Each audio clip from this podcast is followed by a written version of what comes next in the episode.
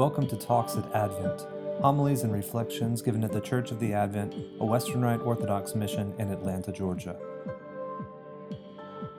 Today's speaker is Stephen Brannan. In the name of the Father, and of the Son, and of the Holy Spirit, God is one. Amen. In this gospel passage that we just heard from Deacon Bo, uh, we have yet another underscoring of one of the most important principles in the Christian life, in human life, actually, in all of life. This principle goes to the very heart and center of our salvation in God. It's a principle which unfortunately doesn't fit soundly in a lot of modern Christian schemes for how to be saved, and so it often gets overlooked or marginalized though the scriptures here and in many other places are insistent on this, people go on convincing themselves that they can have a right relationship with God, or at least that they can slide under the radar and gain admittance to paradise simply by believing the right things or following a checklist of rules. But the principle that they ignore, that we all probably ignore sometimes, the principle highlighted in this passage is inescapable. It's the reality that the life we find in God is the same life shared with the whole world, the same life we share with all of creation. It's the reality that the family of God is exactly that a family.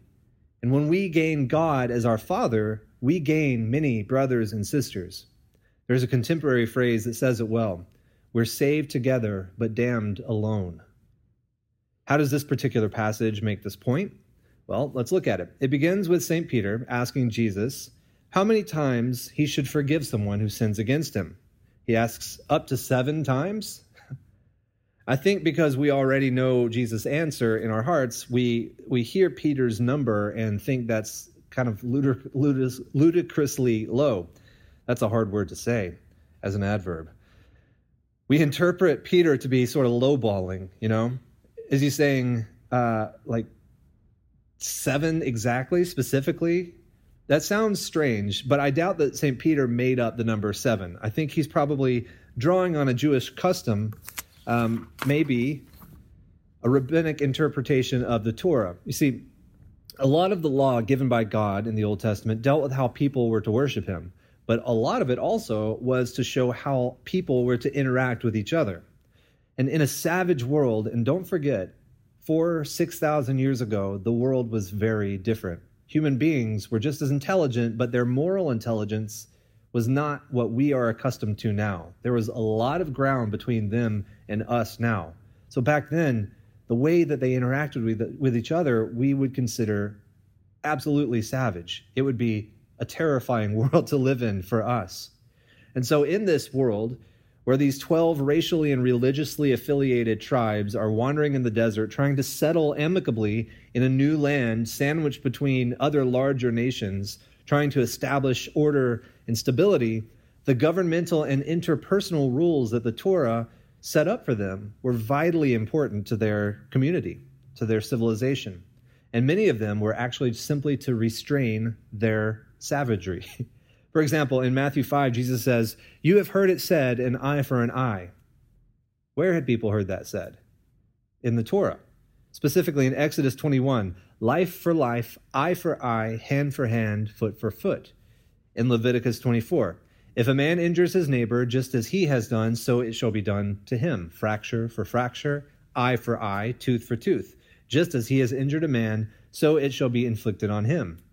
And Deuteronomy 19, life for life, eye for eye, tooth for tooth, hand for hand, foot for a foot.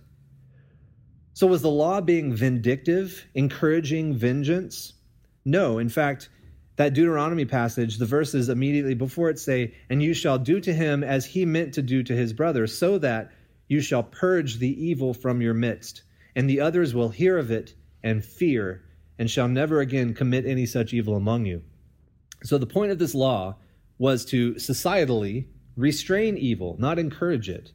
Firstly, it was the judges deciding these sentences, not just everyone, all the parties uh, who were injured for themselves. It was it was set up as a law for the judges to handle.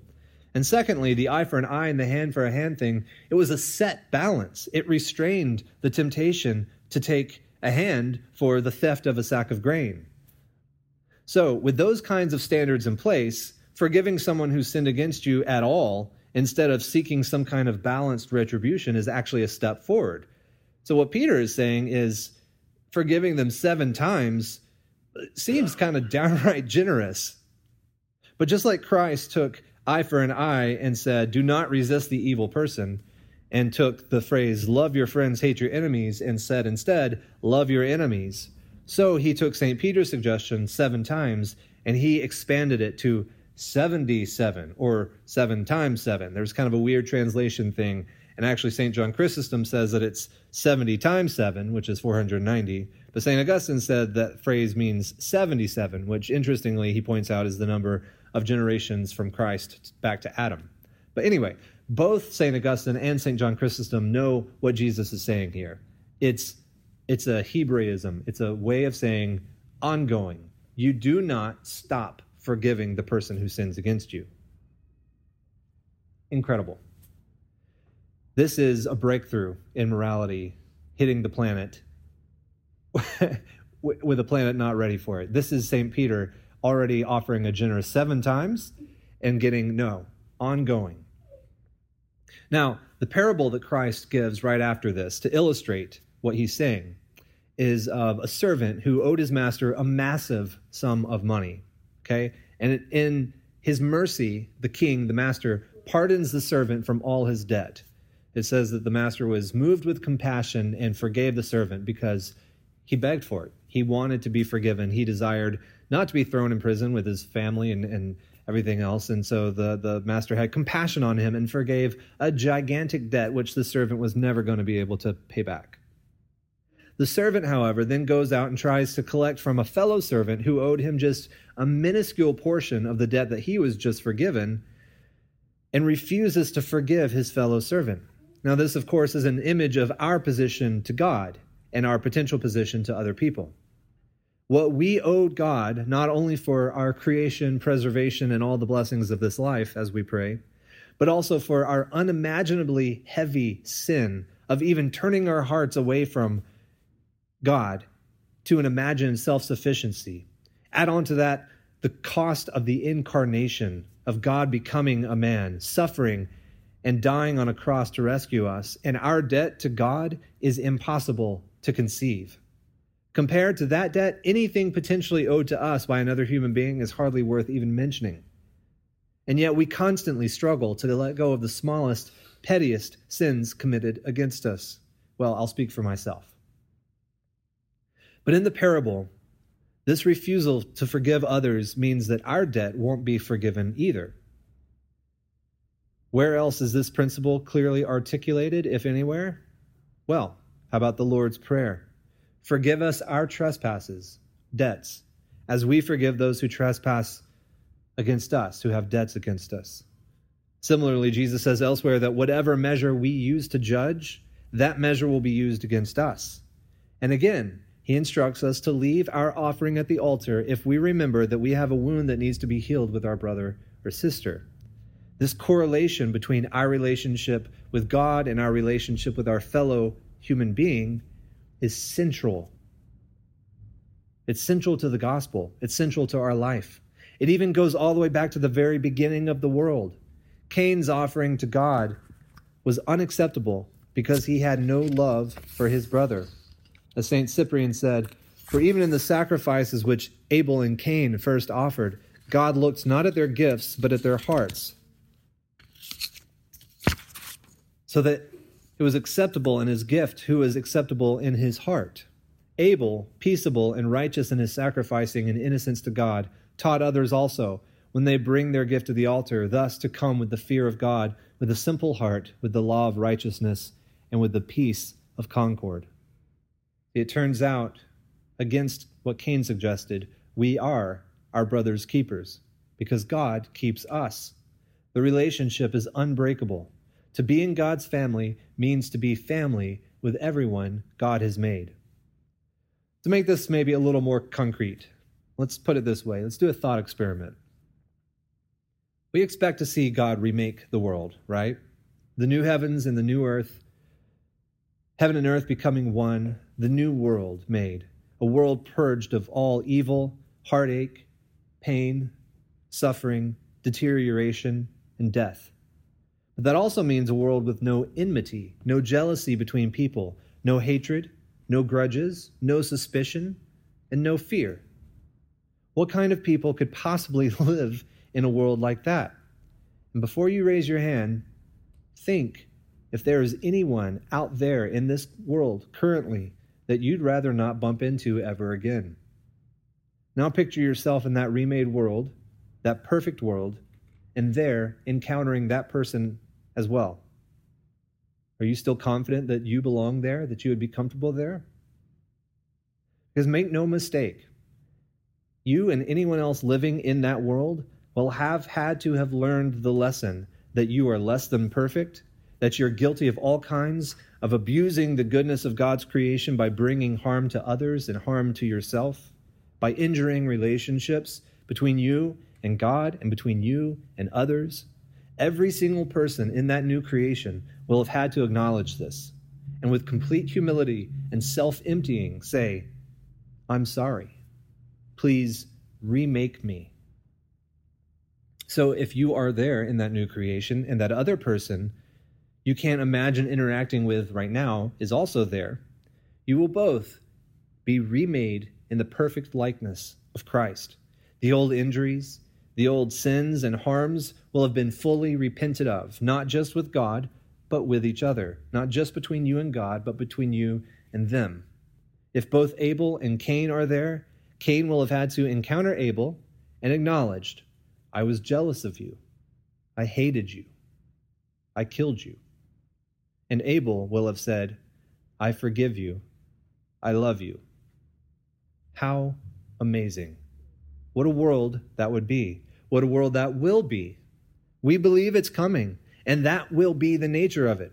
Not sitting on clouds playing harps, not just an endless amount of whatever our favorite food is or whatever other ridiculous and stupid and immature pictures that people have of heaven. I can't believe people think heaven is boring because heaven, the new creation, is going to be the most interesting, the most fulfilling, the most perfected thing we could possibly imagine. Actually, it's probably going to be what we can't imagine at this point. Perfect relationships with all of our fellow human beings, our brothers and sisters, and perfect, ongoing, deepening relationship with our Creator, our Savior, and our life. That's what that world is going to be.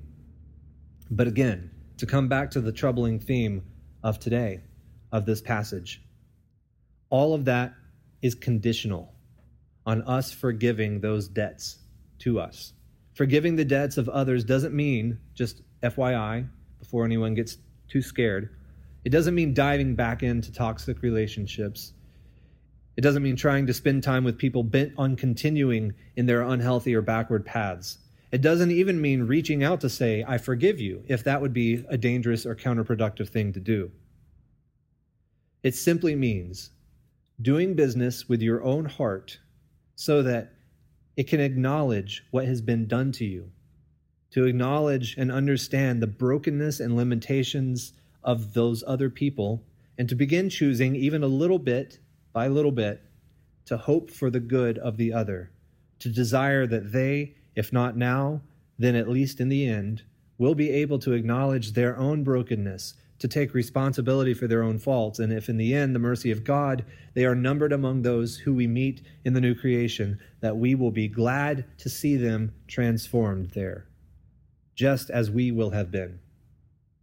Through whatever difficult and purging fire of self reflection and change that we will have to endure to be clean enough for that new creation, and knowing that everyone else there will have likewise had to come through their own fiery self realization and self renunciation in proportion to whatever we're holding on to for ourselves. That's the hope that we have.